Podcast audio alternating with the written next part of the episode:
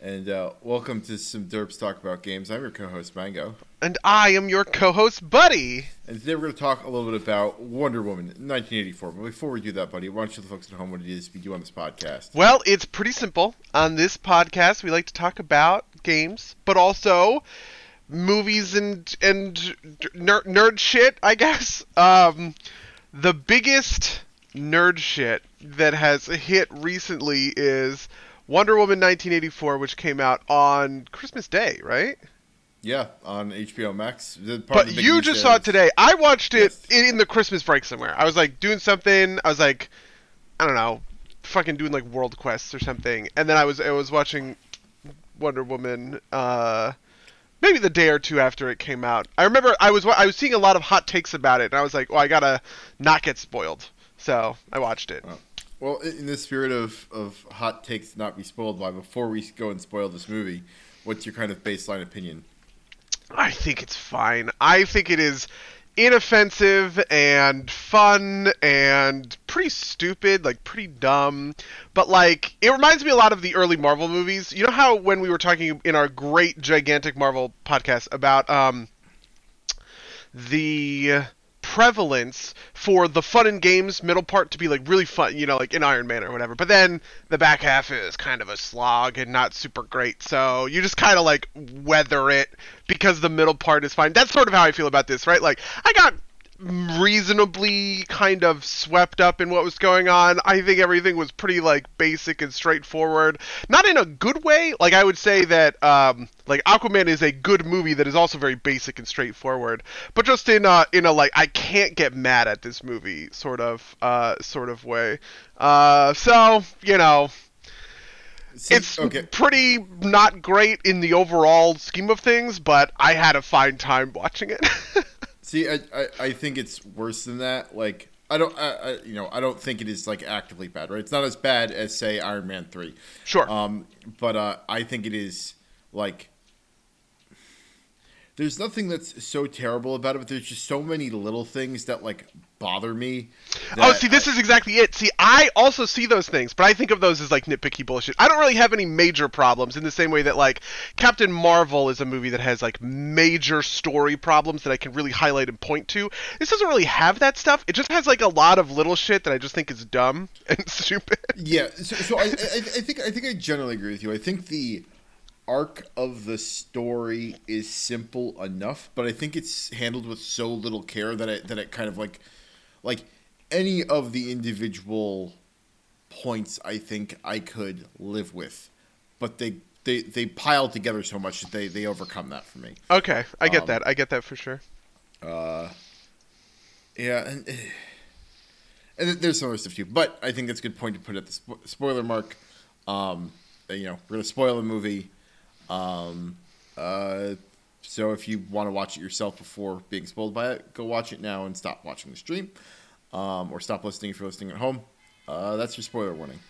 All right, so uh, where, where, where do we want to start with this? Um, I, I, Uh, think we, I kind of want to start at the beginning. I kind of want to start at the beginning because um, that whole intro scene on the Themyscira or whatever it is. So the, the thing that hit me most about it is just how bad. So so this is the thing. The CG looks bad, but not necessarily in a. How do I want to put this? So I was watching it. I thought that looks bad. And I thought, no, that looks campy. And like I thought it worked in say Watchmen, right? Where like everything was kind of goofy. It was like that, that kind of like a wuxia almost level of stuff. But then I think it mismatches the rest of the film. The rest of the film doesn't have that kind of like Raimi esque or like you know Watchmen esque level of uh, maybe it's like surrealism, maybe it's like magical realism is, is a better thing. Like that only No, I get up- that. I feel that way about Aquaman a lot. Like I think it's very like a lot of that stuff is sort of like unrealistic is is sort of like the word for it, but it all sort of is inside of the same aesthetic. So it works. In kind of the way that like WoW doesn't have great graphics, but it's all inside of the same aesthetic, so it kind Yeah. of like works despite that. I do think because Wonder Woman was si- simultaneously trying to be like grounded in the real world, but also magical bullshit that it didn't quite uh that it didn't quite hit the mark. and I, I think that came out the most in the CGI, right? Like that, like in the like the, the thing that like like I think epitomizes it the most for me is like in the opening scene. There's like somebody like running up a waterfall on the side of the thing, and it's like it doesn't look great. Like it doesn't look like somebody who would be like theoretically really doing it. Looks like it looked like kind of almost like a Wuxia version of it, right? Mm-hmm. But like that doesn't fit with like that was just like the, that was the first time it stuck out. I mean, I just kind of like kept hitting the movie every time they did something with CG. Um, like the scene where she saves the kids from the middle of the road. I thought mm. was like, like I some at, at some level I can't tell if it's terribly done or just like poor style match for the for the thing. Like I think the the the um the the the rescue uh, the the kid rescue in, in, the middle of the street might be might just be poorly done if they, if that makes sense. Um, I don't quite remember the specifics of it. I do remember this cropping up in places, specifically the end, which I thought was rough. Uh, but um, I'm just gonna. I guess I'll just take your word for it about like the kid rescue in the middle. I just like can't. I can't picture it in my in my head. I know exactly the scene that you're talking about, but I just like, can't remember the specifics of what the CGI looked like. Yeah, it's where she's swooping in to pick the kids up, and then I also I think it's also followed up. I don't think the scene where she lands with like what I assume are, are, are, dummies looks looks great either. I don't think that was as bad. Like I don't think the practical like I think the practical effects for the most part look all right. Like they look fine, but like they're they're like contrasted with like these kind of BS over the top CGI scenes. And I think I think that also help like doesn't help with the, the kind of the the the mesh there. Yeah, I um, think that this movie lost a lot of the. Pa- I like the the original Wonder Woman quite a lot. Um, and I think a lot of the action in that movie had like real heft to it. Heft is a weird weird word for it, but you know, impact is what I is what I always think of. That, that when I talk about like the the Marvel movies and the DC movies having different cinematography for their action, that heft, that impact is really what I'm talking about. So like Aquaman has it, Man of Steel has it, even Shazam really has it. Well, Shazam is basically like Man of Steel, but it was not all it was sometimes there in this movie. It was there in the Egyptian car chase, which I, I was like, that this sequence is good. This sequence is great. But then there were other pieces where it just kind of kept cutting in weird ways that I didn't like. So kind of half the action scenes I was like, boo, and the other ones I was like, this is fine.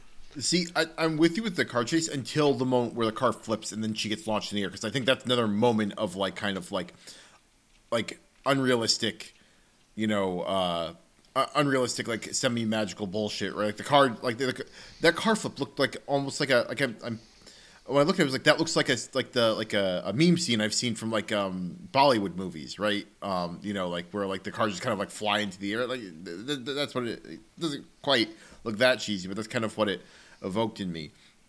Um, I think I think it's kind of like a running theme, right? Like like hokey sh- schmaltiness, even right? Like that runs through the like even runs into the theming, right? Like you know, um, you know, kind of jump all the way to the end, right? Like she, you know, she convinces the world to everybody revokes their wishes and the day is saved, and I don't believe that for a second, right? Like,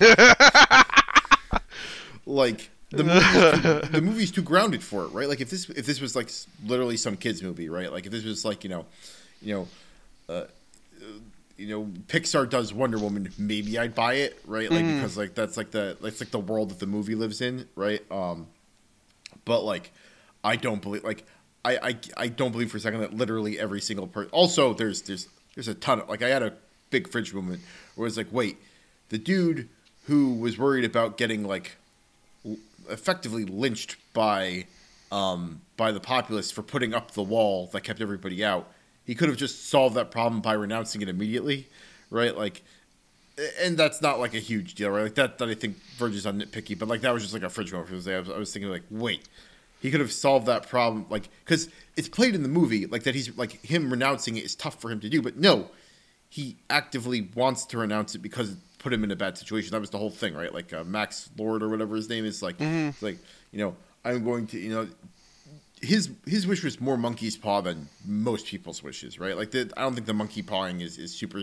is super uh, um, super consistent throughout, right? Like like like uh, it implies that Kristen Wiig only becomes an asshole because of the wish, not because the power went to her head, right? Like, um, yeah, I I have um I kind of forgive the movie some of this stuff, but I do have some like weird quibbles, which is mostly that I just think it got too big, which I, I understand is part of the core theming, right? Like the core theming is cheaters never prosper. Maxwell Lord is a Ponzi scheme investor guy, and he is just you know like doubling down and doubling down and doubling down, and he will like otherwise destroy like otherwise impacted he will destroy the world or whatever. Okay, fair enough.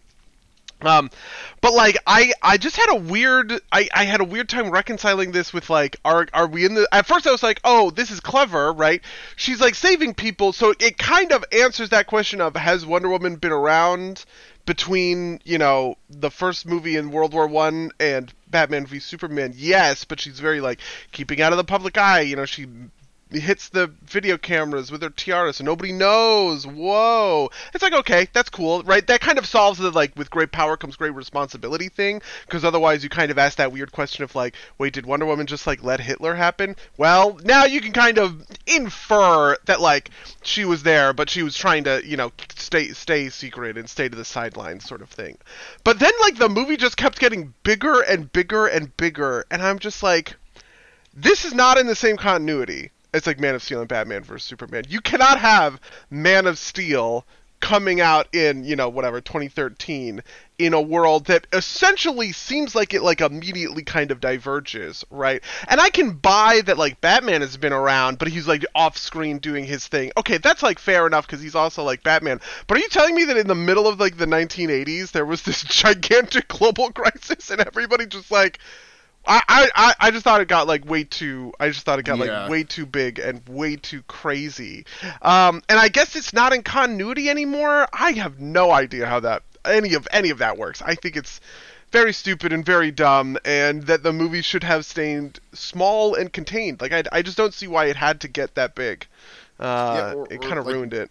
Maybe picked one villain, right? Like, uh, you know, like I Kristen Wiig's character was interesting until like she wasn't right. Like she was interesting up until like the point at which she realizes that she like like she's she's interesting until her heel turn, right? And then she's nothing, right? Like then she's like she's not very interesting, right? Mostly, I think that's because like the the big fight scene at the end is bad, right? It reminded me a lot of the Venom fight scene in that you couldn't really see anything. Yes, I agree um, with that. Though I also think that fight scene was weird because they already had that fight scene in the White House. Like nothing changes between the mm. White House and the and the end, so it's kind of sort of the same thing. Well, the White House uh, fight scene I think is great. Um, because there's a lot of kind of character drama there where mm. you know you really do see that she is kind of addicted to this power and that she wants so desperately uh, to to kind of like hold on to it now that she understands that it's like momentarily fleeting or whatever. I was very uh, this is part of the fun in games. I was very on board for that. But then at the end, it's just like oh, and and she's here again, but also I mean, a, so a furry. To, to, to be fair, um, I mean, yeah, she's still for. Actually, I think she probably shouldn't have changed. But this is, you know, like you know, you over like the, the thing I'm always on about. It's like you overcome your problem, right? Like Wonder Woman lets go of Steve right before that, right, and overcomes it, and she's back at full power. Also in that suit, which is kind of gets like immediately jobbed, right? Like, um, that was like I, I I know exactly what that was. It's one of those comic book things that like is famous. Like that the Golden Eagle suit that she wears is like a cool thing that like it's like Batman in the mech suit in in BVS. Like that is a famous thing from the comics. When Batman and Superman fought at the end of the Dark Knight Returns, he had this cool bat suit on, or like the the mech suit on, and so it's kind of um it's kind of like a reference to that. So uh, in in comics all the time. Especially in Elseworld comics, Kingdom Come is really where it comes from. Uh, she'll don this like golden eagle suit thing, um, and it's like it's just like a cool comic book thing that really looked bad and doesn't make any sense in like the narrative of this story. Yeah, so it was, it's funny because I, I watched the Red Letter Media re, re, uh, review of this, and they thought that she had like renounced Steve mid fight, like when she throws the wings off, and that was supposed to be like the like she's no longer relying on the armor and she's at full power again. I think you know if they had done that, I think that, that would have made sense. I think it would have been harder to get the rest of the story beats to work together. But like the, the, suit also like like I said, the suit just gets jobbed so hard, right? Like she puts the wings around her and they don't really do anything. They get beat up for a while, and then she puts them off, and it's a triumphant moment, but for like no real reason. She just like fights uh, Minerva off, and you know it's it's fine, I guess. Yep. Like. uh, Plus, she like changes into it like off screen or whatever. Yeah. It's not even like it's not. See, for instance, I think they're kind of aping the trident moment from Aquaman, where he picks up the ancient trident and then um, kind of like realizes his destiny, right, as the as the king of Atlantis at the bottom of the sea. But that was a genuinely transformative moment, right? Because he is so th- he is finally accepting his own sort of like limitations right? And he and the thing that he says is like i'm not worthy of this and and that humility is what grants him the thing. So it is simultaneously a cool moment of oh now he gets to don the actual aquaman suit that we all know and love with this famous trident and a transformative character moment. But in Wonder Woman, those two things are divorced from one another, so it just feels like I don't know. It just happens off sc- off screen, I guess. Yeah, yeah, and I don't know. That, that reminds me of of the thing that I thought was the absolute kind of worst in terms of just like the, the thing that I thought was the stupidest, which was um her learning how to fly by like by useless aphorisms. Oh, really? right? I actually like that a lot. I I really liked. I wanted her to fly. I was like, I I don't know. Maybe this is a Justice League thing. The Justice League cartoon, Wonder Woman flies just effortlessly. But like in the comics and in, in stuff, it's always very wishy-washy. Does she fly? Does she need whatever? And so I really enjoyed it when she So- learns to fly and is doing the thing with the So- lightning. the act of her flying, I don't think is the problem, right? And I, I know I have I have issues with her last swing lightning for the same reason I have issues with the rest of them. Like I think that falls into the unrealistic things, doesn't mesh with. But like her learning how to fly because she remembers Steve telling her to like go with the wind is just like you know like you know you, you know the you know that's not how the force works from the from, it's like that's not how aerodynamics work right like, it's not supposed to be about you know i think this might be something that I, that was hard for people um, which ironically i think is very true to wonder woman. Like wonder woman to me has always been about that sort of like you know like someone i read a complaint where someone was like basing this wonder woman movie on the wishing stone is so dumb and stupid and bad because of all these all these reasons. And i'm like actually that's a very normal this is everyday Wonder Woman as far as the comics are concerned, right? Like, you know, she is a Greek goddess who's constantly interacting with like Circe and Hades and Ares and you know, whoever else or whatever. So like the idea that there's this like mystical ancient stone that's like granting monkey's paws wishes is absolutely pure unfiltered Wonder Woman. As is, right? Like you know, lassoing a fucking lightning bolt or whatever. Um, but I think that you know, like that moment is um, is sort of uh, character transformative more than it is like anything anything else. It and it is just kind of like thematic, even if it is if it doesn't like make sense and is it is kind of stupid. so In fact, I might say that's the last good moment in the movie. Everything after that is kind of where the movie goes downhill. I. I might have bought it more if like we saw her like being able to like hover and just like not being able to get the hang of like actually directing herself or whatever, right? But like it kind of implies that like Steve telling her like you know go with the wind is like what let her fly in all like you know in, in kind of like totality, right? Like which doesn't make sense. Like like that's just like too much for me, right? Like there, there's a lot of those moments in. You know, it's like you know I can buy right like one of the four things that happens with the, with like the jet existing, right? But I can't buy that like the invisibility and that she has access to it and it's on the runway and it's maintained and it's and it's fueled and that he knows how to fly it instinctively, right? Like you know like and that's not like you know I'm sure I could even go further nitpicky, right? Like you know but like the like those things are very obvious and all of them at once are just too much for me right? Like you know like like it's it's it's I get that. I do. I had that same moment, but it just kind of washed away for me. Um, you know what it is? It's because they immediately follow it up with like the fireworks thing, and I just, I guess I just like like their dynamic, and I sort of buy their relationship in a way. And so the specific, because I, I remember having that thought. I was like, the last plane this dude flew was a biplane. At the turn of the century, and he's fucking. He he uses the term jet, and it's like, where jets didn't exist until the 1950s. Where did you learn that, Steve?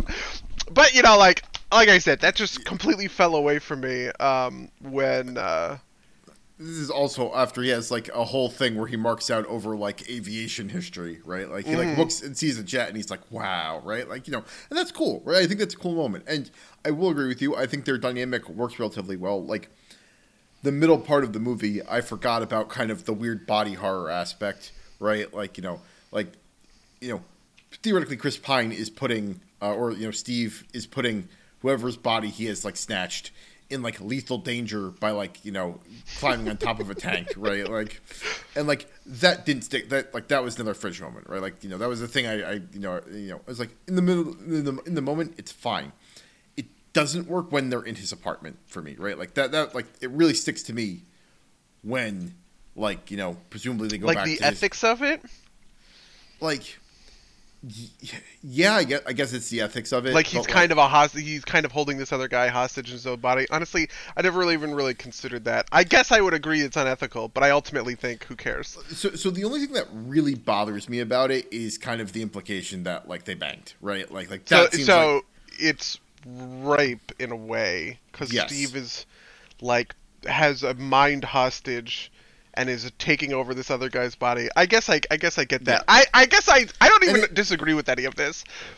I just it- like, it's, it didn't bother it's me. only because they're like and like like I said in the middle of the movie that kind of falls away from me but it's only Mm-hmm. because they are highlighting it in the moment right like that's directly presaged by like I don't know who this guy is right and then he's like him in the mirror and then they do another scene and they come back and they're waking up in bed and then like they do a montage of his weird clothes right like um like Yeah, I mean, I guess I the, part of it also is that I, the movie does come down against this, right? Like, which which is a moment I really loved and enjoyed quite a bit, and probably props up my opinion by like if I were assigning points by like 10 or 15 points alone, which is that like Wonder Woman is not effortlessly good and that she has a real kind of character arc where where it comes to letting Steve go. Um, Sure. The thing that really got me is um, is I thought back to sort of how Captain Marvel doesn't have an arc and is kind of just like, you know, uh, effortlessly good at things and has has no real challenge to overcome. And I was just mentally juxtaposing those two things in my head. I don't really know why. Maybe it's because they're both you like female movies or the Jets or something. It was just like it was the closest comparison point, and I was like, wow, this is actually like really great. Like Wonder Woman has to accept that at the end of the day, this is something that she wants more than anything, but it it is wrong, and that she has to give it up because it's it's it is wrong, right?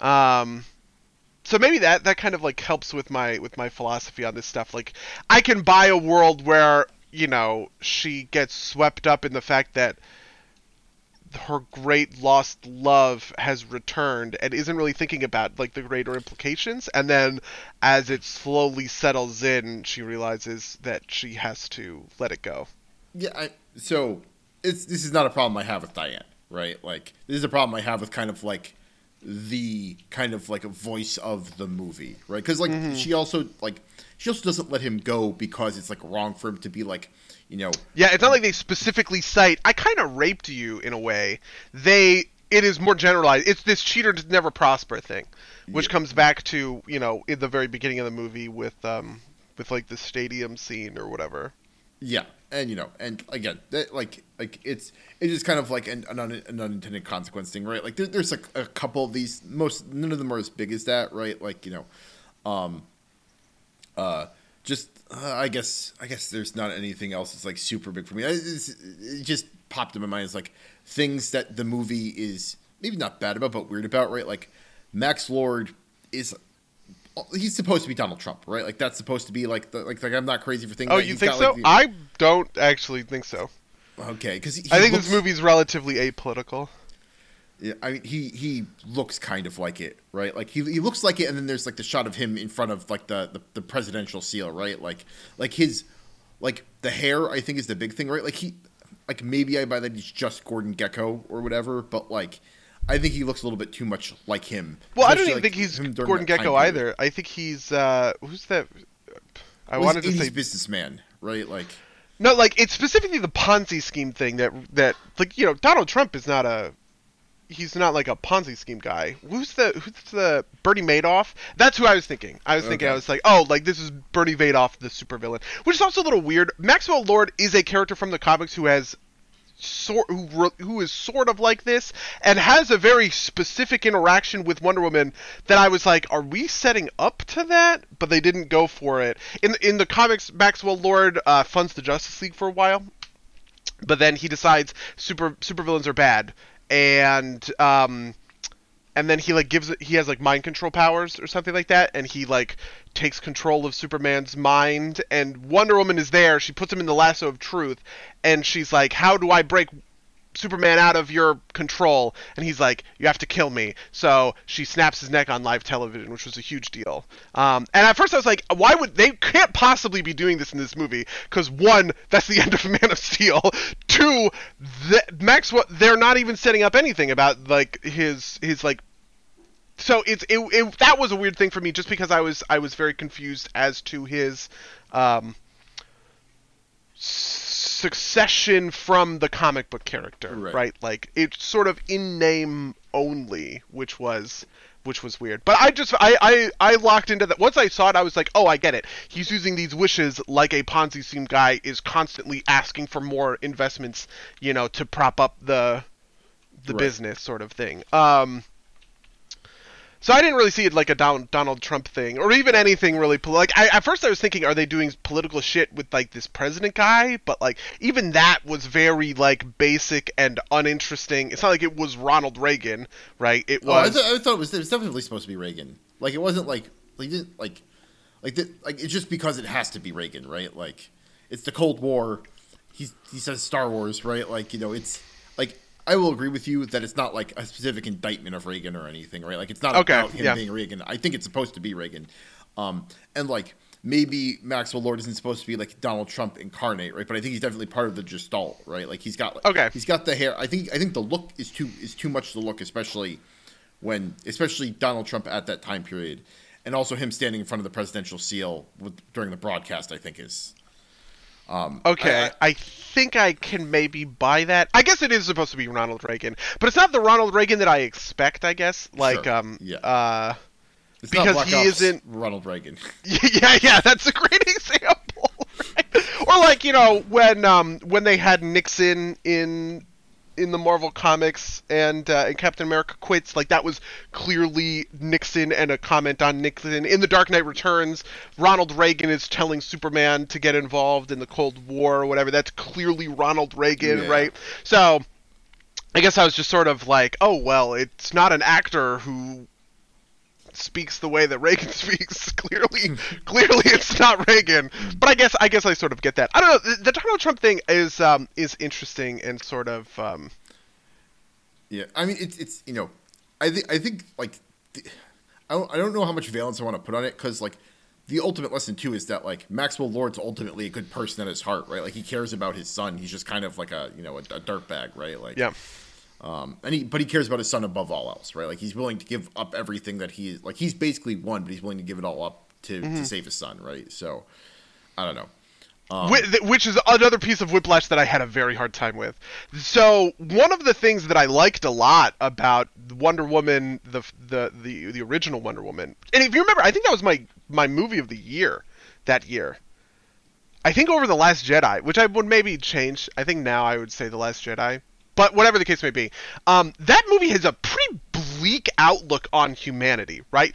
The point of that movie is that like Wonder Woman thinks that it is Ares manipulating like people or whatever and like seeding into their thoughts, and Ares is like, no, I just gave them the weapons. They did this to themselves. Like humanity is like fucked up, and Wonder Woman has to come to the realization that despite their flaws, people are still like worth saving, right? Which is like inspirational in a way, but it is also quite pessimistic and bleak about like the state of mankind. And I also and I think that that, you know, I actually think that that tracks and is really interesting and kind of follows through on sort of like her uh, you know, her dynamic and her characterization um, and everything. So the fact that Wonder Woman 1984 just like hard flips that, and it's like everybody's good deep down. I, I, that, that's part of where I really fell off on the ending. I was like, boy, this is not the same, you know, kind of See- thematic endpoint of the movie. Uh, see, I was already so far gone by that point. I was like, sure, why not? Just because, like, you know, I think that I think that whole last thing is terrible, right? Like, you know, Yeah. you know, she knocks over the camera to stop him from broadcasting, and then he steps into a beam, which isn't a camera; it's just kind of like the thing that can broadcast. And there's wind for no reason, literally, like literally no reason, and like somehow it's broadcasting, and also just kind of mechanic of like it's particles and they touch people, right? Like it's like.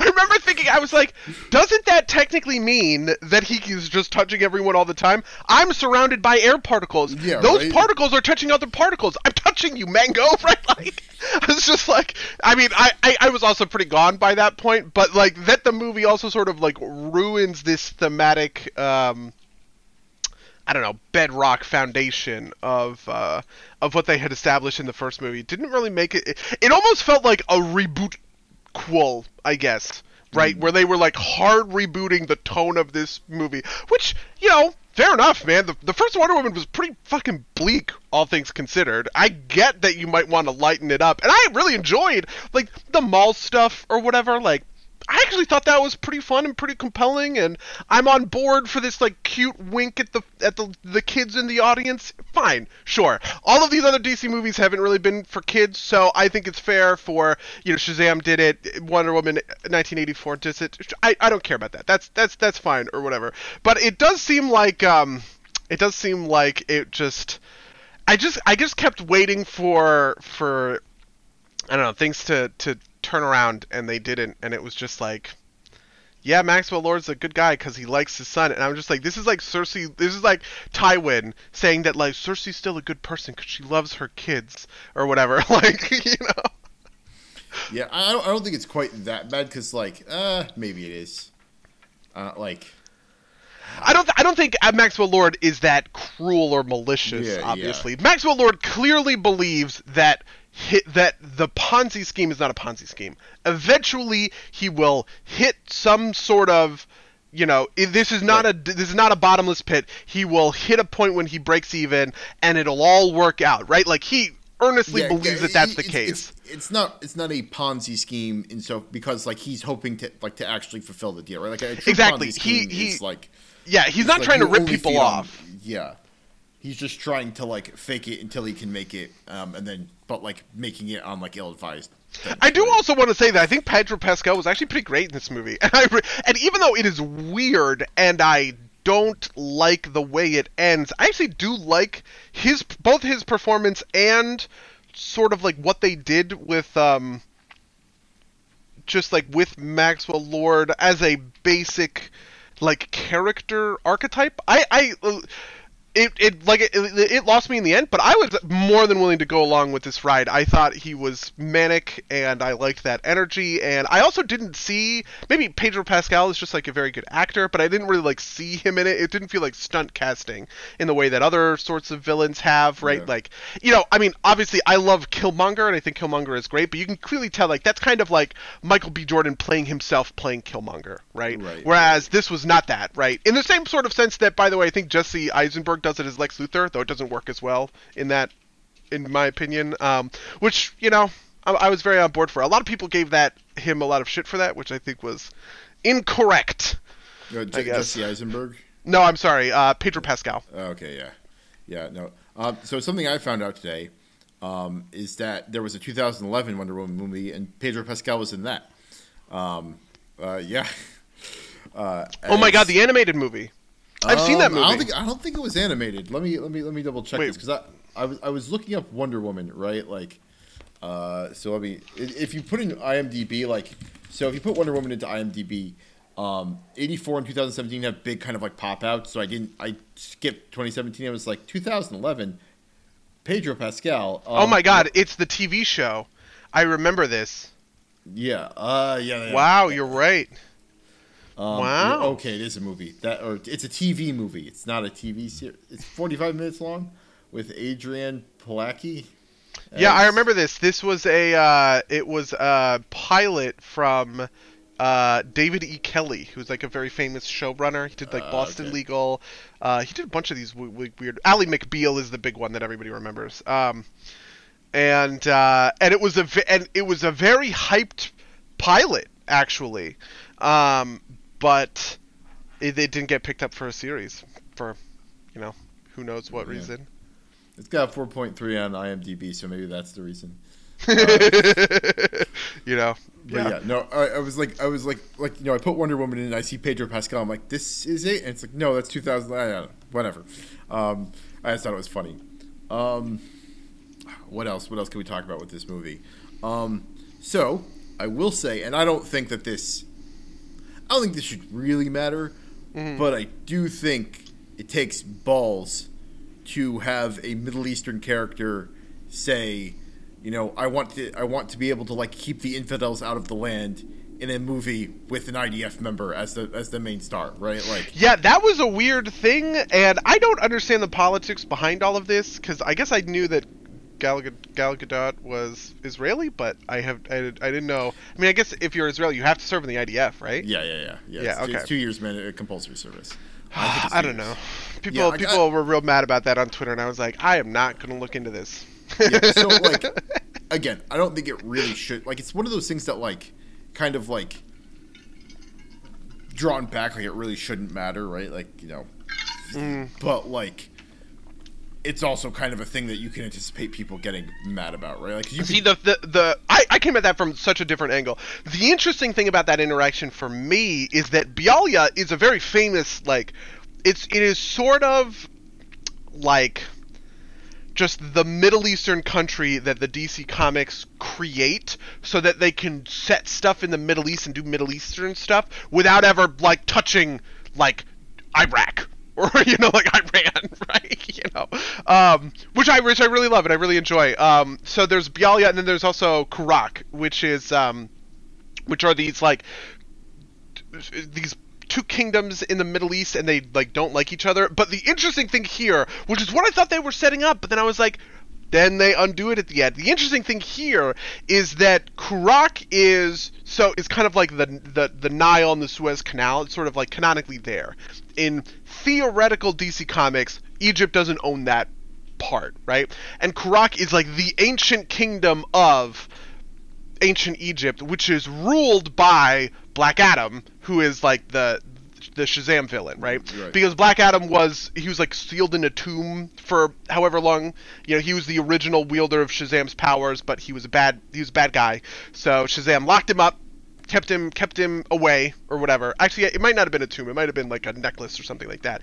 But then Billy Batson like frees him, and so Black Adam is now in in you know, like the real world. And as part of his comic book stuff, he goes to Egypt and is like, I am Teth Adam. I am an ancient leader of Kurak. You should give me. And I'm also Black Adam. I also basically am Superman and have Superman powers. You should give me control of the, the country. And they do, right? And, um, and then, and then like, and Bialya and like Kurak are like at war or whatever. Um, uh, Bialya is like constantly trying to remove Black Adam and take over Kurak, and there's all this political intrigue and stuff. And there's a Black Adam movie coming out starring Dwayne the Rock Johnson, right? Like the most famous movie star of our age. And I was like, oh, they're setting this shit up, right? They are establishing here that like whatever this dumb wish bullshit is, is where Bialya and K- Kurak come from, and obviously Black Adam is going to kind of come out of that, you know, like come out of that development. Uh, and then they undid it all, and I was just like, well, they didn't they didn't quite undo it, right? Because they like they like the the walls like crumbled, right? So like Mm-hmm. I bet you there's like and you know maybe it'll depend on how well this movie does. I bet Mm-hmm. you there's a world where in the beginning of the Black Adam movie, it's like flashes back to 1984, like the the wall crumbling down is what frees him or something, right? Yeah. Like, um, probably. Yeah, and they also whenever don't just- mention Kurak, which is weird because the important one there is Kurak. It's not Bialya. Mm-hmm. Uh, Bialya is there to be kind of like this antagonistic force. Um, Black Adam eventually commits genocide in in, in Bialya, which is a little rough. Um, because they assassinate his uh, they assassinate his wife and kid. So he goes on a little rampage, a little genocidal rampage in the comics. But like I don't know. So I I, I don't know. Maybe they maybe they're trying to like set this stuff up. Uh, yeah, I mean, you can also just like you know ignore you know be like, eh, it's Bialya this time, or it's just Egypt this time, right? Like you know, Mm. you know, it's, that's enough of a deviation. I don't think it's a a huge deal.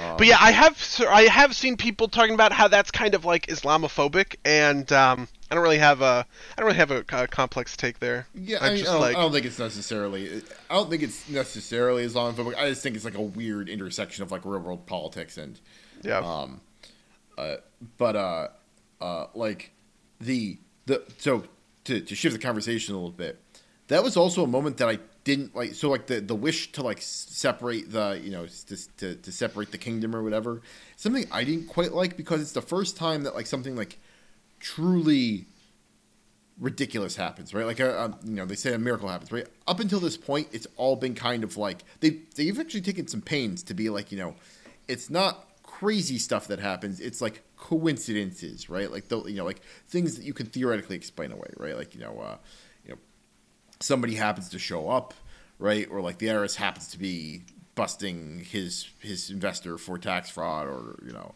That is somebody- another. That is another. By the way, uh, DC Comics like Easter egg. Simon Stagg is the is a character in the Metamorpho comics, and I'm pre- like, do you know who Metamorpho is? No, He's like a weird guy that's like part of his body is like purple, part of it is like orange or whatever. If you looked him up, you might recognize him because he shows up here and there. But his thing is that he can he can like transform himself into like any element, so he can like turn into water, or turn into poof into gas or whatever. And I was like, holy shit, are they setting up Metamorpho in this? And I think maybe the body that Steve Trevor goes into is Rex Mason, who is Simon Stagg, who is the like Simon Stagg is the guy that turns Rex Mason into Metamorpho, and he's also a shithead. Like Simon Stagg is, is a bad guy, clearly.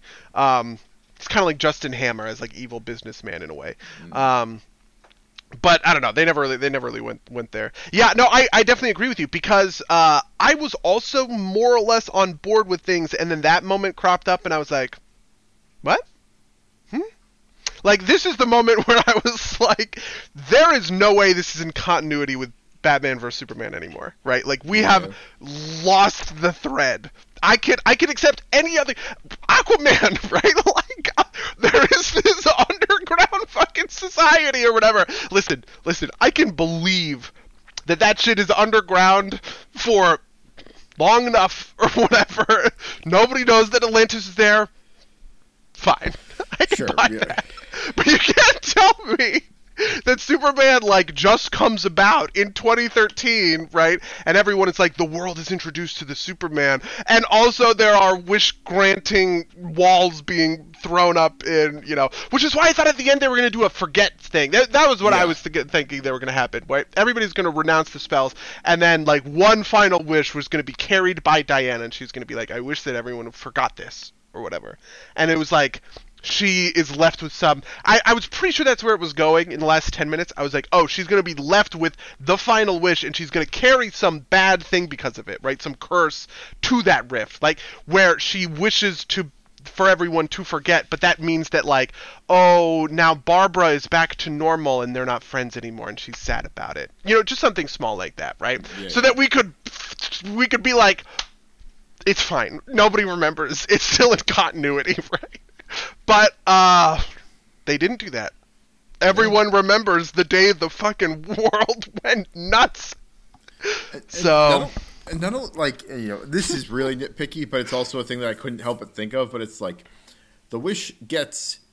Uh, the wishes all get rescinded. And it's not like you know the nukes that are flying. It's not like they flip out of existence. They like self destruct, right? Like like uh, like just like little things like this. Just like what, why like this like it doesn't make enough internal sense for me to like be able to to, to power through. it. I know that's like small. I know that like you know it's like you know, a, a, a straw. That, it's, it's not the straw that breaks the camel's back because there's a lot, but you know, there's enough straws that like I can't, like I could ignore one of them, but I can't, I can't ignore all of them, uh, and it's.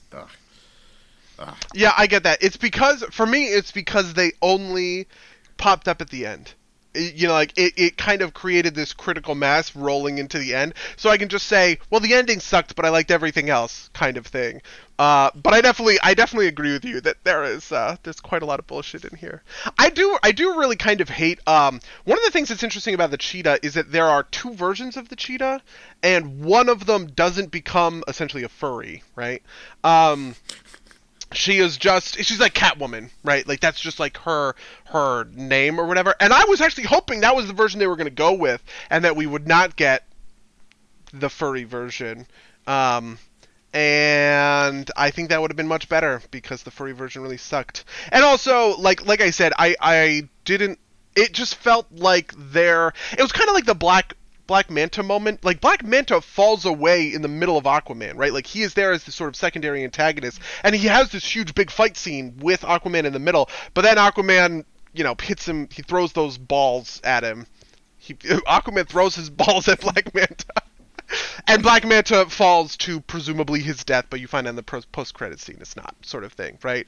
Um, and for the whole back half of the movie, Aquaman is just do he's doing trench stuff. He fights Orm, right? It is it is entirely focused on that. I think that's what should have happened with Cheetah, where like her big interaction was in the middle of the movie, where she could really kind of like stick it to Diana, and Diana's like fighting this person that she she has a connection with. She's been lonely and she's been uh, kind of like disconnected from people. And now she has a friend and steve is back in her life. But like those things are those things are actually like weighing on her and bad because minerva is like bad.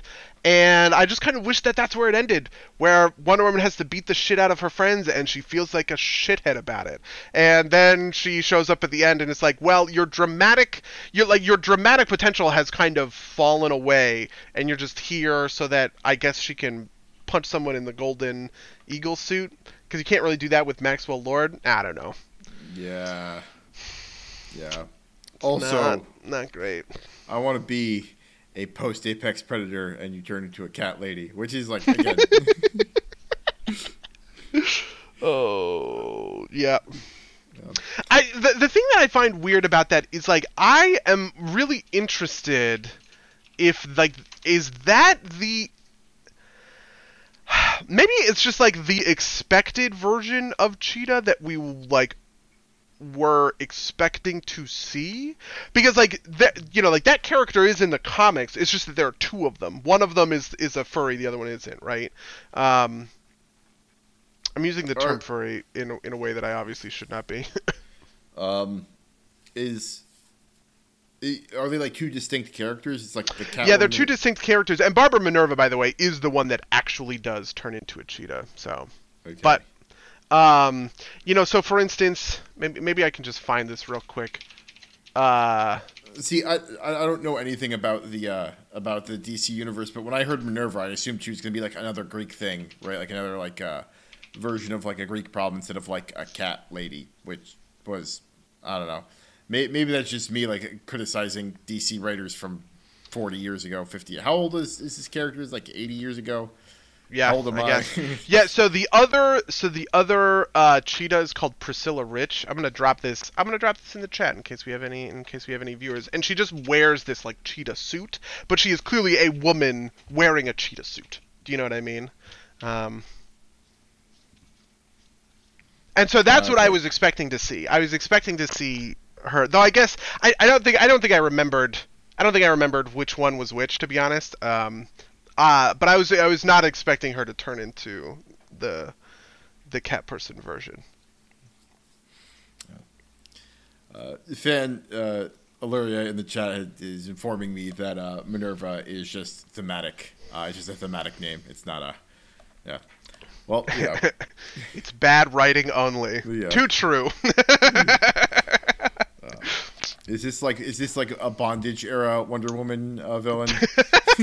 I mean, kind of, I guess. You know, uh, the the image that I'm pulling that from is from Justice, which is a uh, which is an Alex Ross comic book. Um, Alex Ross is very famous. He's like a painter, but he like paints like superhero comics. So, for instance, if you remember the Justice League posters that were just like the heroes on black, that is a reference to Alex Ross, who did like these very famous portraits. Um, um, anyway, he did a he did a comic book miniseries called Justice, which is very like classic throwback to the like original Justice League.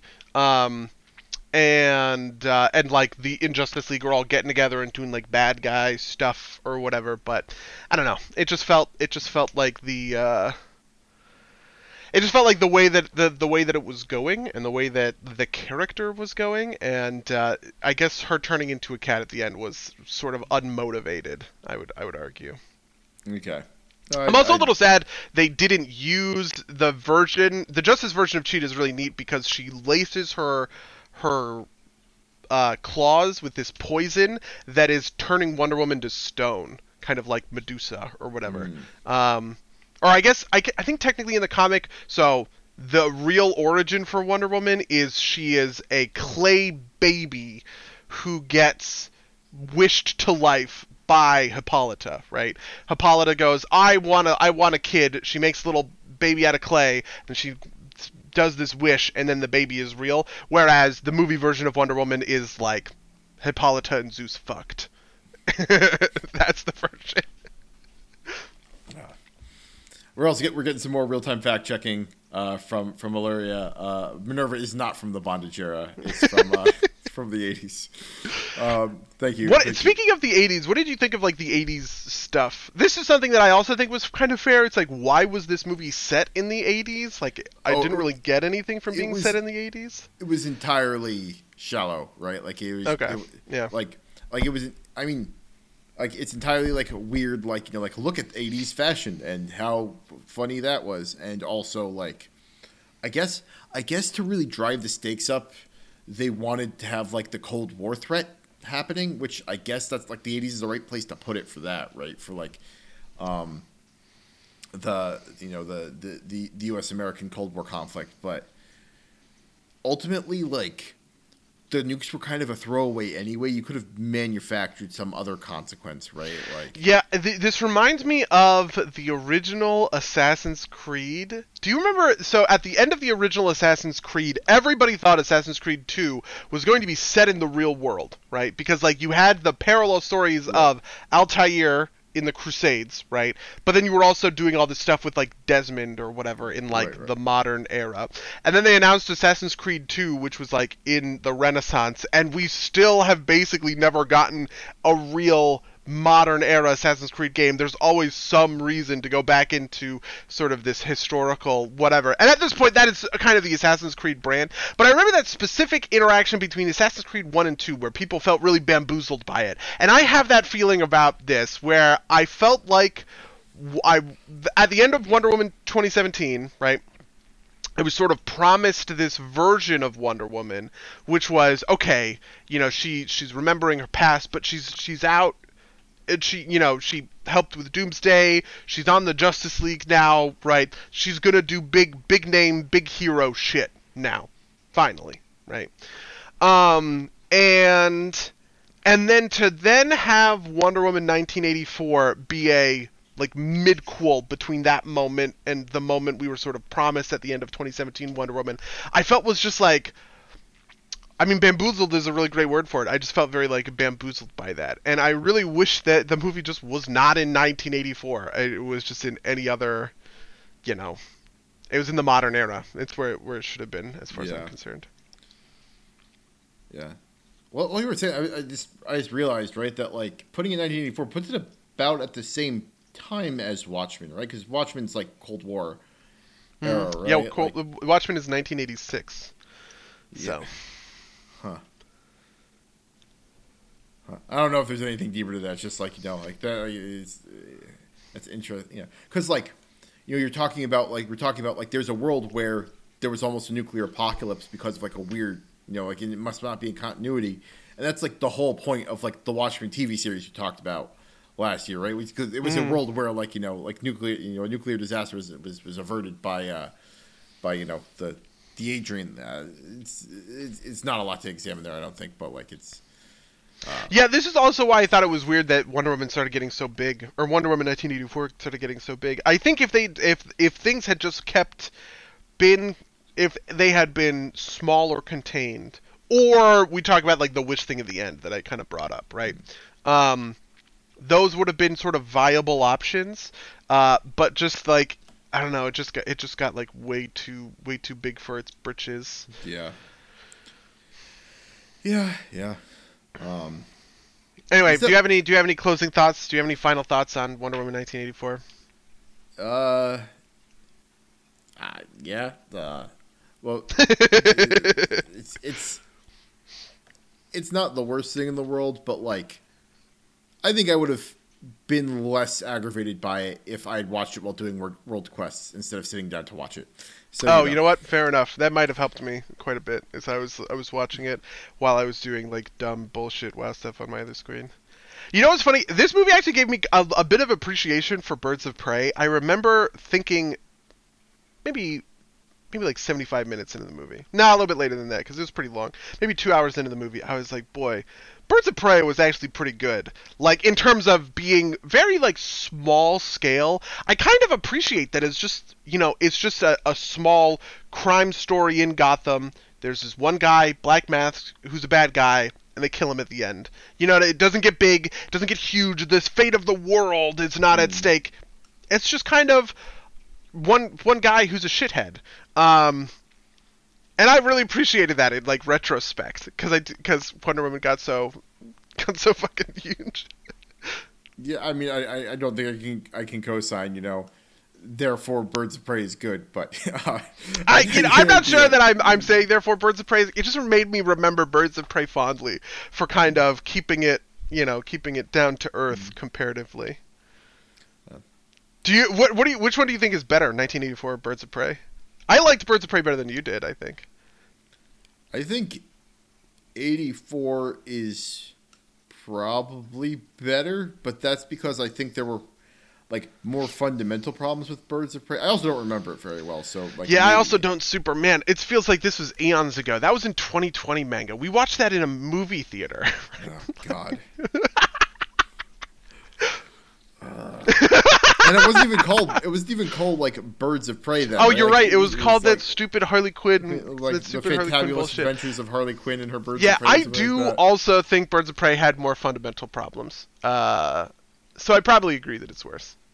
Yeah. Though I think I might, I, I, I remember it fondly now. I go, this is one of the things about Wonder Woman that's tough is, um, you like The Dark Knight Rises. I actually like The Dark Knight Rises, and I think The Dark Knight Rises is a pretty good movie. But the things I remember about The Dark Knight Rises are all of the problems. You know what I mean? I, I don't remember the good the good parts or the fun parts or the clever parts or the interesting parts. I always remember the shit that bothered me. So I think about it as it being worse than it is, and I think that's probably what I'll end up thinking about when it comes to Wonder Woman 1984. I think I think there's I think there's actually uh, an even better kind of tie there, which is like it's a disappointing sequel, right? Yeah. Like, uh, you know, it is. I mean, I think I think Wonder Woman 1984 is like kind of bad on its own, but I think I think to your point, I think Dark Knight Rises is not so bad on its own. It's just like that much worse than the Dark Knight, um, Yeah. and that makes it worse. And I I think you know I think 1984 Wonder, the movie we just watched is is kind of bad on its own, but it's made worse by being follow up to like maybe the best DCEU movie, um, at least in my opinion. I know you like a lot of them, but Uh, well, I you know I would have said it was the best DCEU movie, but it's been a couple of years. Do I think Aquaman is better? I mean, I definitely like Aquaman better, but no, I don't think Aquaman is better. I don't think Shazam is better. I definitely don't think Birds of Prey is better. It's probably still the best DCEU movie. yeah, I, I was expecting you to come out and be like, you know, Man of Steel, best DCEU movie, first one's best one. No, I mean, I listen. I love Man of Steel, and I and I find Man of Steel more watchable. I like Man of Steel more. All of that. Um, but uh, but I really think Wonder Woman 2017 is. It's just it's a really good movie, right? If they are both good movies, just one is you like one is better, I guess. Oh. I think part of it though is you know people people have remembered Wonder Woman 2017 poorly, but the things that I watch people talk about when they talk about that movie are things that I vehemently disagree with. Like people really hate the ending, and I'm like, I love that ending. I love that it got like I want it to get big there, right? Where it is two gods fighting, and people are like, no, I just I just wanted to do small stuff. This thing with the sword, like that's lame. I'm like, no, that's cool. Fuck you. like, yeah, no, I, I, I really liked uh, 2017 too. Uh, I mean, I think the mustache is a little funny, but like, you know, that's that's like a costuming choice more than anything else. um, um, That's so. This is like entirely like, like you know, just kind of like this is like an industry meta thing, but like you just like Wonder Woman 2017, and we have to call it Wonder Woman 2017 because there's a bunch of movies that are called Wonder Woman, but this movie's Wonder Woman 1984, but it's not. It didn't happen in 1984. yeah, it's right? not. It's not Wonder Woman 1917, Yeah, which but- is but- theoretically when it takes place. Yeah, but like, but like, there's a Wonder Woman 1977, right? So like, if you're like just talking to some kid, right? Like it's like Wonder Woman 1977 versus Wonder Woman 2017 and Wonder Woman 1984. It's like, wait, that one didn't come in the no. Wonder Woman 1984 came out in 2020.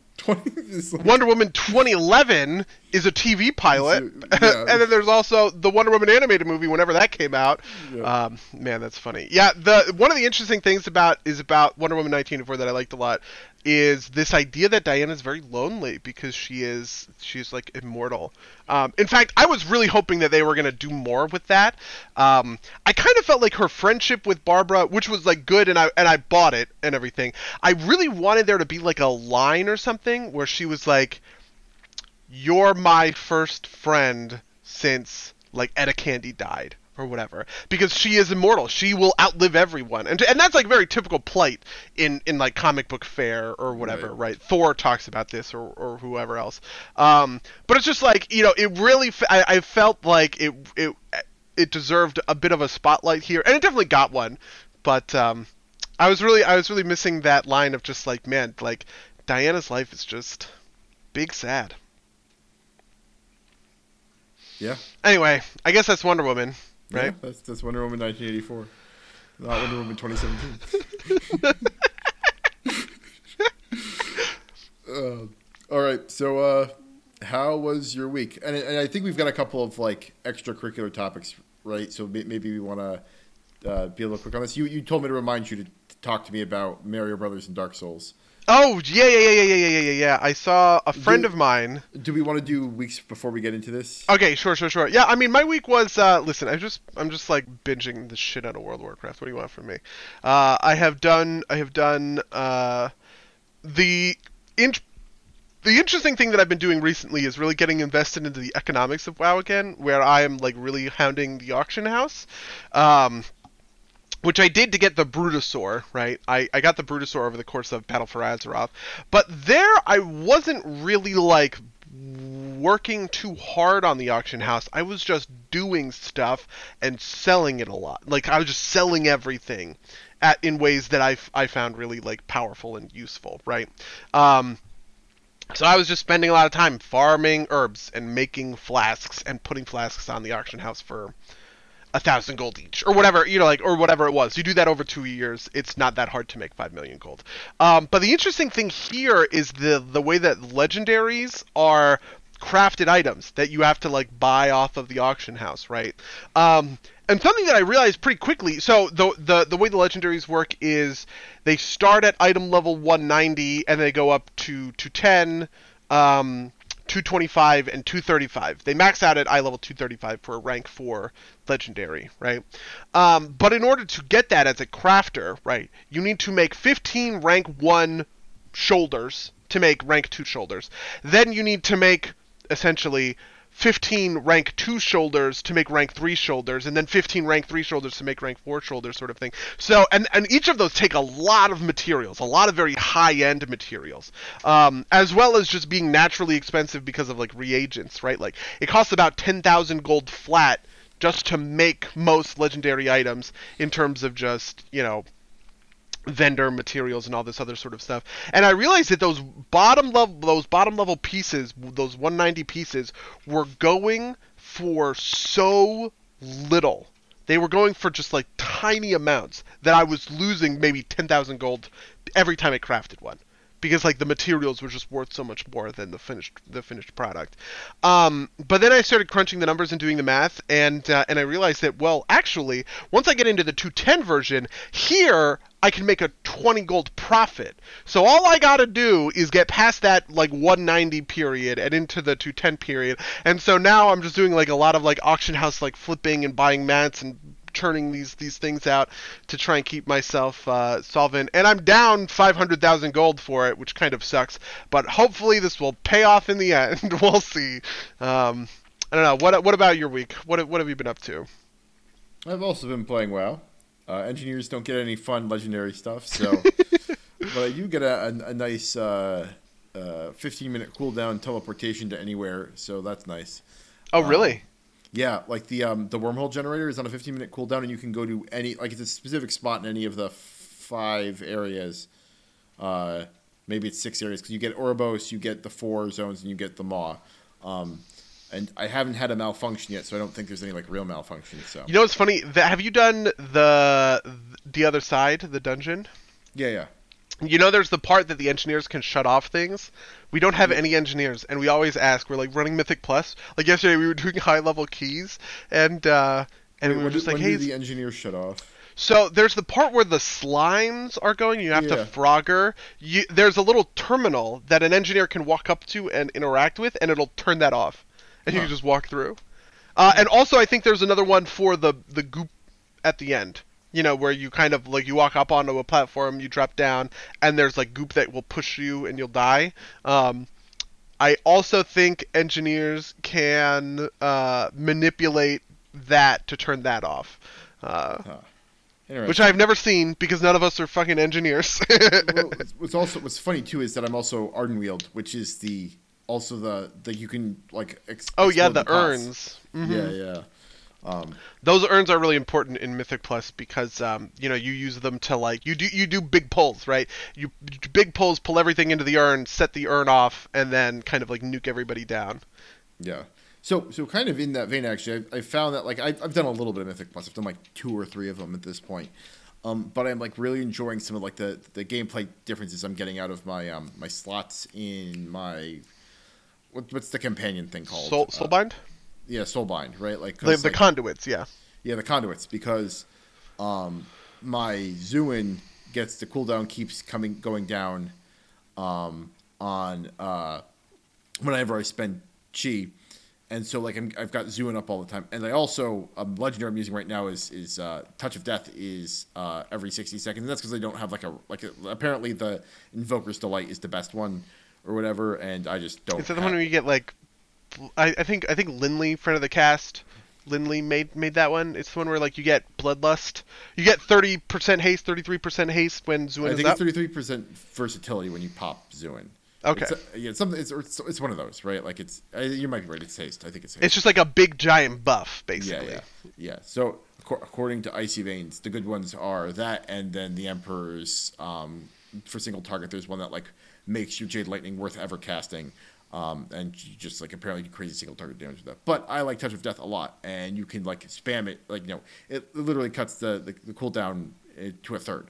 Uh, So you know, it's I, I don't know I find that super fun, um, especially because like it's actually the secret is it's like you know more valuable on the trash than it is on the uh, on the boss because like on the Th- yeah, I mean that kind of thing is pretty common. Uh, where like different legendaries have different amount of value Mm. based on what content you're doing. Um, I actually so the other day somebody posted in a thread they were like, I want to go arms warrior, but and the meta thing to do as arms warrior is to go Venthyr, but I want to go Necrolords. What do people think about that? And I wrote that guy maybe three thousand words in a Reddit reply, just really going in deep about like the specifics of this. Um, but part of it is that like you know the different the different things have different value. Like the thing you get out of Venthyr as an arms warrior is um, is very single target focused because it replaces your execute and you can use the execute on the top twenty percent. Um, so you are executing at the beginning of a fight and at the end of a fight, right? But that actually doesn't really matter all that much in like Mythic Plus. Like it matters on the bosses and it might matter on like the you know sometimes there are pulls that are just two big guys and so you can cleave them sort of thing. Um, but for the most part, a lot of what you're doing in Mythic Plus is just using Whirlwind, right? Um, and so there's there's a lot of those kinds of decisions that I think are really neat and really interesting about the expansion. Like right now, because it is a fortified Mythic Plus week where the trash is better, I'm a very AoE focused build compared to um, like a raid build, which is very like single target uh, focused. No, and and like not only is there flexibility there, right? Like you can slot in different things in the conduit, which I think is super fun. But like I even like so I'm using I'm using the second Soulbind, which it just primarily because it has a um uh it, it gets two offensive slots earlier. Um but it's the base power is like you cocoon um, if you die once, like every ten minutes. But like that works in PvP, and it's like fantastic in PvP because if like someone's distracted for like half a minute, you like get back up and you like kick their ass. It's so much fun. The funny thing is, is that that one is also valued very high. Everybody t- says you're supposed to go that one um, because the the proposition that you die but you're in the pod and you'll come back in 10 seconds or whatever, people read that as oh. You auto res in 10 seconds. But the truth is that it doesn't work that way all that often. A lot of the time, I, I'm with people who are Night Fae who have that pod ability. And they go into the pod, but like the pod is on like fire or whatever, and they just die in the fire. I also think Which I find pretty funny. I also think it's a little buggy. I could be wrong, but it seems like there's like there's just like a little bit of inconsistency there that I don't, I'm not quite sure what's what's happening. Um, but yeah, um, but it is. I think it's in the PvP situation specifically. I think it's better than the uh, the kind of like there's like a. I think it's like a. There's there's some bonus to like your Faeline Stomp that I just don't think is like Faeline Stomp is not a great PvP ability, frankly. Um, just because like you can't really. I mean, it's it's fine because it's damage, but like you can't stand on it, which is what you do to like really get. No, I, I completely understand that. The War Banner is basically the worst PV thing in PvP because you plant the War Banner and they go, oh, let me stand 10 yards that way. Yeah. Just like, well, fuck. Uh, uh, but yeah, um, the other game I've been playing is uh, on my. It's over there, so I can't I can't show you. But I, I have the Quest, and I've been playing uh, Fit v, Fit XR, Fit v, FitX VR. It's, it's a VR boxing program. There's also like so. There's two modes. There's a dancing mode and a boxing mode. And the dancing mode I can't get into for whatever. Like it, it's like you're supposed to like dance along with the the the uh, the instructor, but like it doesn't like it, they're like big sweeping motions. And it just doesn't like doesn't click for me. But the boxing clicks really well for me. Um, And so like I really like. Um, I had forgotten. I've forgotten to talk about this before because you know it's it's for me. It's like an exercise program almost, right? Like it's it's it's, it's primary use, but um, it's a rhythm action game. It's a lot of fun, but like so. Whereas um, previously, I used to like when I was in high school, I would play DDR as exercise, right? Um, and you can't really like that's a workout because you have to move your feet a certain amount. The uh, Oculus tracks your hands, um, and like um, and your uh, with Beat Saber, which is a very fun game. Um, you're kind of doing slashing motions, but it's very easy to kind of like move your hands very minimally and not like get a lot of work in. The thing that's cool about the boxing game is it like does like some approximation of how hard you're punching, and you have to pr- punch a certain amount of hardness to like actually like make the, the hit count. And you also get more points if you punch it harder. So it's like this like great loop of like you know like yeah I'm gonna like beat the shit out of like the air to to, to get my points up. Um, and like you know, the music's nothing crazy, right? It's like nothing like nothing you'd probably recognize, but it's fun enough, right? Like you do it in like 15, 30 minute bursts, and it's it's it's a lot of fun. Um, That is very cool. Yeah, VR VR uh had like a kerfuffle. Somebody somebody wrote a somebody like wrote an op-ed that was like, "Why is nobody talking about Half-Life Alyx? Half-Life Alyx is so good." And then like someone quote tweeted that with like, "Uh VR headsets are expensive as fuck, you piece of shit." and it got like dunked on gaming Twitter, you know, three or four days ago, which I thought was pretty funny. Um, cause you know, like, I- you know, I know a lot of devs, uh, and there's sort of a, there's like two camps. There's like, VR is the future. I'm so excited by VR camp. And then there's like, nobody fucking plays VR. VR is a waste of time camp. yeah, Uh, I, I think I think you know. So fault it, and I think it's a serious fault that the that the Oculus stuff requires you to have a Facebook account. It's tied to your Facebook, but like that's subsidizing, right? Like the Quest, my I have the cheaper version of the Quest. It was three hundred dollars, which isn't nothing, but like it's a standalone unit. You could buy it instead of a console if you really wanted to play VR instead. And uh, you know that's not that is it, it's it's not out of the question essentially, right? Like that's like starting to get into the uh, you know the the what's the level um like kind of like the you know um the like reachable enthusiast level, right? Like whereas before it was like kind of only like top tier enthusiast. Um uh whereas now it's it's it's reachable. Although I will say that there are some flaws, right? Like so Bunny Hop did a review of the um of the the the Steam or the the Valve the Valve Index. Um and he was talking about how like oh it's got this nice head clamp. And I can tell you I don't have the pro head clamp.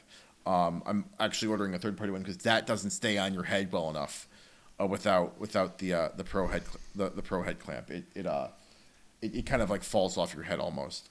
Um, and he also talks about how like the index handguards, like they have a thing that like traps it to your hand, so you can just kind of like let it hang, whereas these just have wrist guards. Um, I'm buying an aftermarket pair of those, which are like like 12 bucks. That's not the end of the world, but like those little like those little things, I think everything's kind of building up. Like I had previously thought that this generation, like the Oculus Quest 2, was going to be like the big generation. I this one will, I think, like get it rolling, and I think the next one might be the bigger generation, just because like I think the promise is there, right? Like, it's an incredible piece of technology to fool around with. Um, it's a lot of fun, um, but I I think the price is. I think the price is about right. I don't think the fidelity is quite there yet.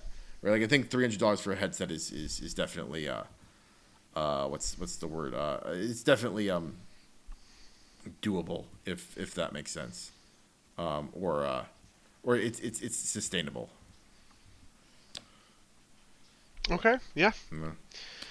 I it's something that I've definitely thought about, um, and I was thinking about doing it because I wanted to. Uh, I wanted to like think about indie VR games, uh, which is apparently like a you know a thing that Yeah. is taken off or whatever.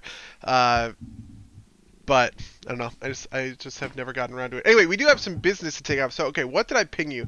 I pinged you. I was like, let's let's talk about this on the fucking This cast. is, okay. Dark Souls, yeah. Yeah, this was the uh, this was this is the take. It's from my friend Jake from high school, who I follow on Twitter. He said the SNES Mario games are roughly equivalent in difficulty to the first Dark Souls. I've I haven't played the first Dark Souls. I haven't played most of the original SNES games. I've played the original Super Mario Brothers, but um, Yeah. So my, I, I will say I will start by saying that my experience with Super Mario World, which is the SNES game, is not my experience there is not as deep as my experience with the other Mario games. Um, uh, there's a lot here, and I, I was I've been thinking about it uh, quite a bit since you tagged me in it, and I think as as a Twitter take, it's not bad, right? Like, and like, Okay. and this is not this is not like this is not like like for like a thought com- like compressed that that much.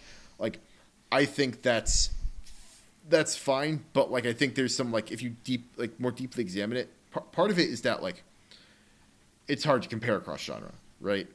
Um, I think another part of it too is that Mar- Mario has a much better learning curve, like a much less steep learning curve, right? Like Dark Souls is like you know like here you go, and uh, you know like you know and you're fucked, and you know keep being fucked until you um until you can figure it out.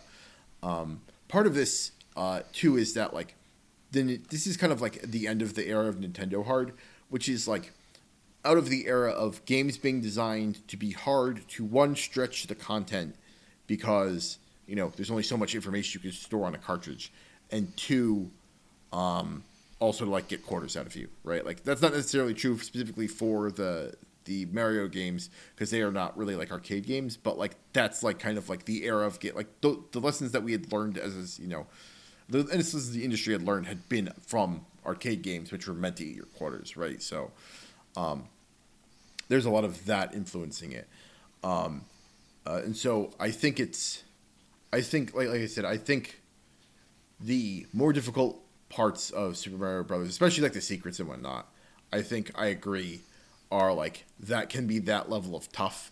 Um, but I also think so, and this is a, a big, uh, a bigger thing, and I, I don't know if I've got enough time or enough thoughts collected to really expand on it. But a lot of the, I think a lot of the thing that makes Dark Souls very hard is the way it, it, it screws with your expectations, right? Like it is a game kind of built almost on subverting expectations in a lot of different ways, but I think the biggest thing that makes Dark Souls hard is it's harder than you are expecting because of the way that um just kind of like games are, are difficulted, if that makes sense, right? Like I actually think this is a a pretty strong argument. Like th- this is a, a whole other argument about like whether Dark Souls should have an easy mode or not, and I think it shouldn't because if you had an easy mode, people would think that easy mode was the normal mode, if that makes sense, right? Like Yeah, so interestingly, I watched so I watched the six hour Tokimeki Memorial action button review that you that you recommended, which was a treat from beginning to end. Amazing. Then I watched the Final Fantasy VII remake review, and he talks a little bit about the difficulty and different difficulty modes in that review, where he sort of talks about like he played on normal, but like he felt like the game was at its best on hard, but you only play hard once you've beaten normal and kind of come back, sort of like a new game plus sort of thing. Um, which you know I've never played the Final Fantasy VII remake, so I don't know I don't know the specifics of any of that. But it did really like bring me to this sort of place of like, boy, what is difficulty in video games? Like, so for instance, you know, on uh, uh, this happens all the time on Spinch, right? Like in the Aquapar game server, uh, we had somebody who came in who was having trouble with the final boss, uh, and went at it for like multiple days for like hours at a time and i think after five hours they were able to finally beat like today they it took them five hours to sit down and like beat the the final boss, and that's a really gratifying experience, right? Um, but it is also, uh, you know, it It's just I, I i'm just yeah, it's five hours, and I'm just really interested in like the difficulty level of it. Like so, for instance, I so I'm pushing higher keys right now. I'm pushing seven, eights, and nines, right? Um, when it comes to Mythic Plus, and I'm in this position where people in our raid group are also like like we're constantly being like, hey, we're doing mythics. Do people want to go? And I'm, and I'm subtweeting a good a good friend of mine a little bit, but he but he comes to us and he rates, and he's and he's an okay raider, right? Like he's he's an okay like person in a raid. But when we're doing these high level keys and I'm in voice with him, I don't want to say, hey, I have a plus eight the other side, right? Does anybody want to run that with me? Because I know he'll say yes, and I don't think he's prepared for that difficulty, frankly. Even though, like, we are both, you know, reasonably prepared for for like the raid. We're still kind of in the same difficulty bracket on the on the raid. But like, I've put a lot of time into doing Mythic Plus. I, you know, friends of the cast, Phalanor, Lou's in the chat, right? Amelin, um, we've we've all spent a lot of time running these Mythic Plus keys. Um, and we know the dungeons really well. Uh, we understand what to interrupt, what the boss mechanics are going to be like. We have a certain flow because we do a lot of these together, right? So I can just kind of say like, okay, I'm going to take the bottom left portal, you take the top left, you take the, you know, whatever else, right? Whereas other, we might have to take a minute to sort of like explain some of this sort of shit. Um, and uh, and I and I was reflecting on that the other day. It was like it's kind of interesting that we can be both in the same raid band of difficulty, right? But not be in the same like mythic plus band of difficulty, and how that kind of dictates the way that we're, you know, like interacting with one another. Especially because like sort of the way that WoW is designed right now, you are penalized for carrying your friends. Um, because okay, so for the for the Mythic Plus chest, the first one you do, you get a you get a chest, right? Then the next four you do, you get a chest, and then the next six or the next three you do, then the next six you do, right? And you get a chest for each of those. But it's not like averaged; it is the worst, right? You are the weakest key that you ran that week, essentially. So your first chest is going to be your best key. Then it is going to be the worst of your top four keys, then it's going to be the worst of your top 10 keys, right? Well, if I'm carrying friends of mine through plus threes, right? And I'm like running these mythic, uh, I'm, I'm like I'm like running mythics. I'm actually kind of hurting myself because I'm making that last chest pretty worthless, all things considered. Um, which is like not a great, which is like not a great feeling. Uh, the thing that also sucks about this is that there's no. I used to feel fine about this because there's Titan forging, right? Which it never happens, but just like the phantom idea that like oh something could Titan forge in a, in a huge way, made meant that um, I didn't feel so bad like doing like kind of carry runs because I could get something from there at least. But now that's just like really not the case, right? Uh, if I'm carrying someone, I am hard carrying them, and the only thing that I'm getting is goodwill or whatever. Anyway, I don't know where that all came from, but difficulty, I guess. Yeah.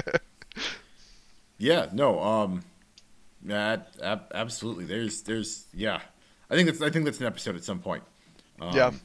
Oh, another thing I want to talk about that I think is an episode at some point, or maybe not, not a full episode, but this is Star Wars related.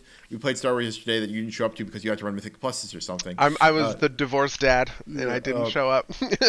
Uh, but um, uh, so this is this is just a we, we were talking about like you know when what date in universe now is like yeah and you know ABY and BBY is such like a dumb system right like you know like it was obviously an ex post facto made thing because like the Battle of Yavin is like the only thing we know about the universe right but I found out that in the current canon ABY and BBY is a system that was written by a historian looking back I think it's like an Ithorian or something looking back and writing an atlas and the atlas is a thing you can buy like in the real world, but it's supposed to be in world written by somebody else.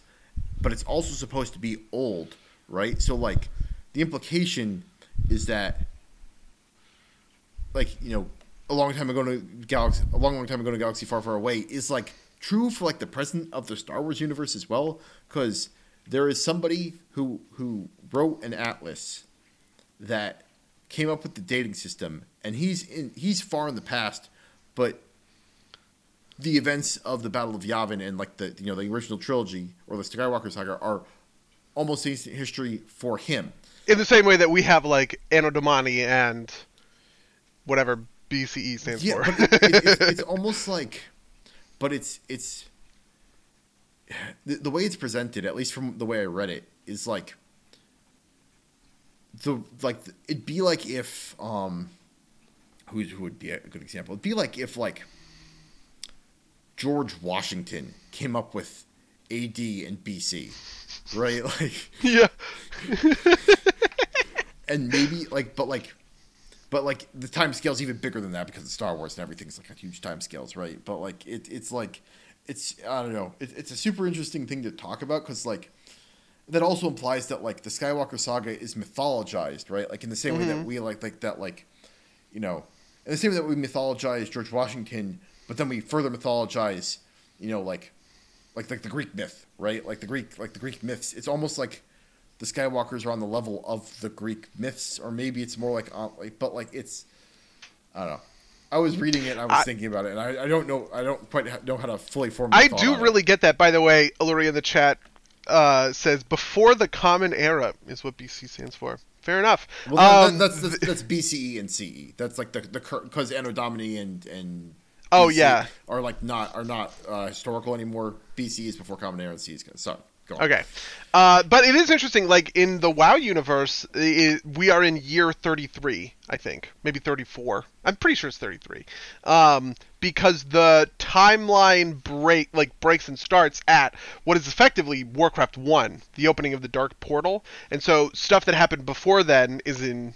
It's actually typed in negative numbers, to be honest. It's not even like, oh, this is like 10 years before the dark portal it's like negative 10 years ago or whatever um but but I guess that maybe it's just like a fantasy trope or like a sci-fi trope or whatever. You just kind of like find an important event and then you you put it down and you say this is where we're starting.